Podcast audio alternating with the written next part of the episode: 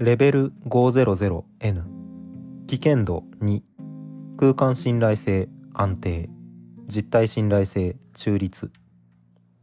レベル 500N はバックルームにおける 500N 番目の階層である。概要。レベル 500N は四方にほぼ無限と思えるほど連続して集合住宅と広場小規模な公園が混在している空間である。空間全体が青みがかった色をしており常に曇り空を呈する。時間の概念はあるものの夜はなくいずれの時間帯も薄明るい上に若干吹き通る風がもたらす風切り音以外に音がないため慣れていない放浪者は時間感覚が狂ってしまう恐れがある。レベル 500N には放浪者に対し教習感を強くもたらす空間的影響力があると思われる。レベル 500N に到達した放浪者は大抵ここが殺風景で薄暗い空間であるものの放浪者が過ごしていた環境によっては現実世界との類似性から安堵することが多い。この心理状況においてはレベル 500N という空間がもたらす教習感に対して抵抗することが難しくなるため他の階層から公営団地が並ぶ空間に出た際はまずレベル 500N に到達した可能性を疑うといいだろう。レベル 500N にはいくつかの実態が見られるものの明確な敵意明確な敵意を向けてくる実態は見られない。その代わり下手に干渉することでレベル 500N に永遠に取り込まれてしまう危険性があるため注意しなければならない。空間に見られる構造物。レベル 500N の基本的な階層基本的な階層内構造は以下の3種類の構造物から成り立っておりそれぞれは片側1車線ほどの道路を挟むように構成されている。稀にこれ以外の構造物も見られるものの頻度が低く同定できない場合がほとんどである。公営団地。レベル 500N に無限に発生する建造物。日本や中国などのアジア圏に見られる公営団地のような見た目をしており1階部分は駐車場である場合もある。自動車などの移動手段は確認されていない。階は最大でも15階ほどであり各部屋には首のない住民が居住している。誰も居住していない部屋はそのまま放浪者が過ごすことができ住民と友好的な態度で接する限り食料などの物資を得られることもある。なお一部の部屋は他の階層に接続している場合がある。広場。上記公営団地と併設されるように発生する広い空間。いくつかのベンチや清潔なアーモンドウォーターの売られた自販機などが見られる。購入は硬貨1枚でいかなる国の通貨でもよく金額は指定されない。時々首のない住民が過ごしていることがありレベル 500N に迷い込んだ放浪者は大抵広場でこの実態と接触する接触することがほとんどである。公園。広場と同様公営団地に併設されるように発生する小規模な公園。ブランコ鉄棒ジャングルジム砂場が基本的に備わっているが稀に使用法不明な遊具が見られることがある。首なしの子供が遊んでいることがあり通りかかると稀に子供が遊びに誘うことがある。彼らは大人の住民が北から帰ってくる頃に公営団地へ帰宅するものと思われる。異常な実態。レベル 500N 内で表だ主だって多く見られる異常な実態は2種類に大別されこれ以外の実態が見られたという報告はない。以下に記すのはその一覧である。首のない住民。文字通りレベル 500N の公営団地に住んでいると思われる首なしの住民である。断面が黒く塗りつぶされるような形で首がないため基本的に言葉を話すことはできないが身振り手振りで会話をすることは可能と思われる。大抵の場合は放浪者に友好的だが稀に敵対的ないし非干渉的な個体もいる。レベル 500N で見られる動物類も同様に首がない。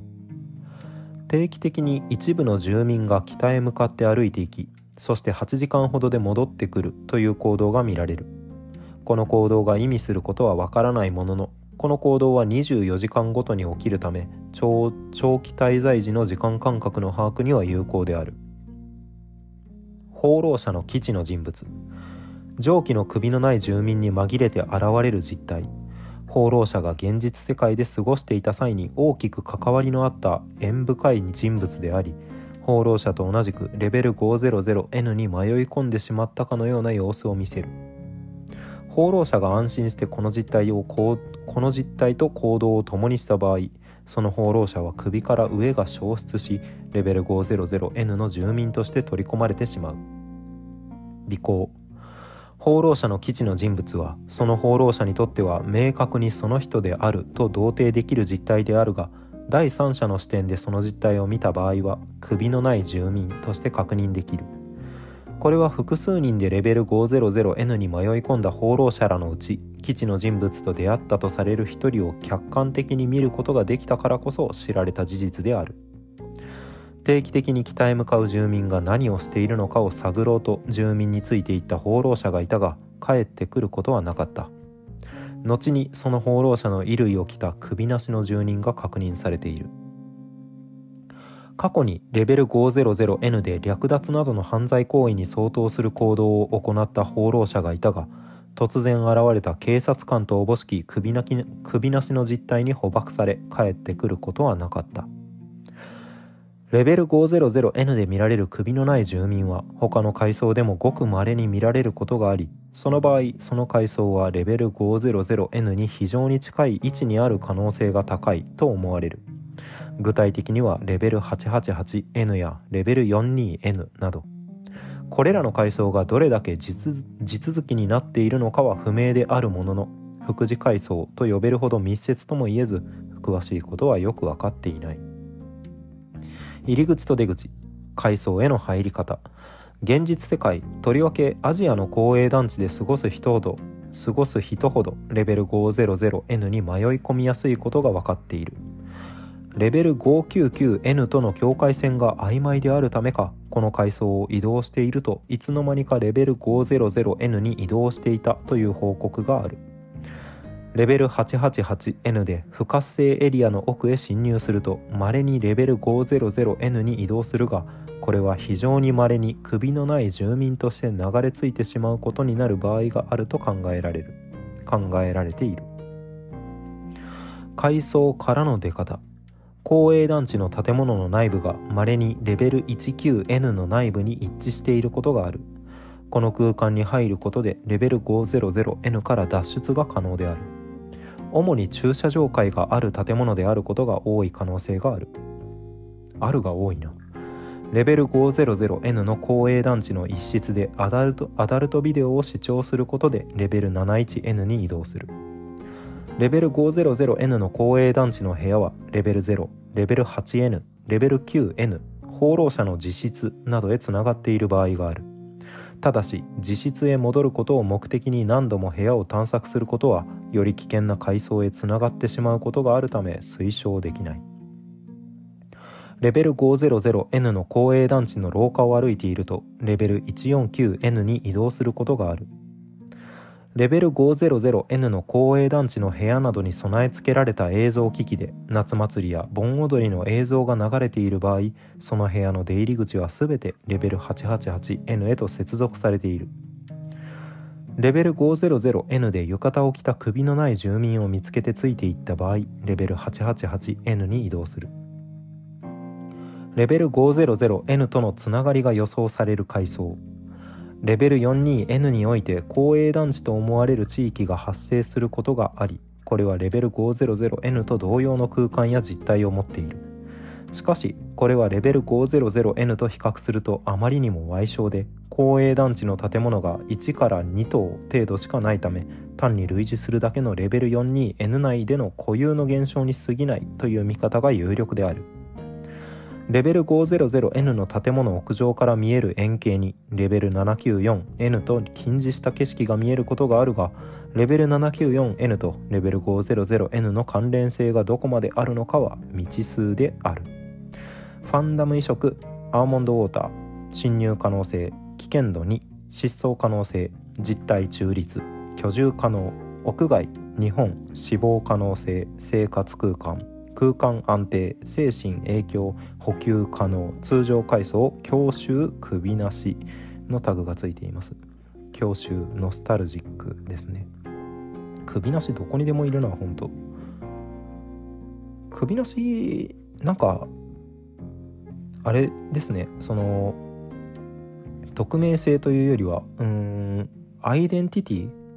個性を消失した人間っていうような印象ですね。そのゾンビとかモンスター的な意味合いじゃなくてその空間バックルーム自体が何というか匿名性があるというか固有名がないわけじゃないですか。東京駅とか大阪梅田駅とか。あとは何？何々美術館みたいな。名前を聞いてここねってわからないレベル 500500N もそうですが。なのでそのどこにでもいてどこにでもいない。アイデンティティを失った放浪者たち。あるいは現実世界から迷い込んでしまった人間。まあそれも全部放浪者でカウントされるんでしょうが。人間というか生き物ってね顔がやっぱり個性が一番強いと私は思うので。目とか表情が何目は口ほどにものを言うじゃないですけど。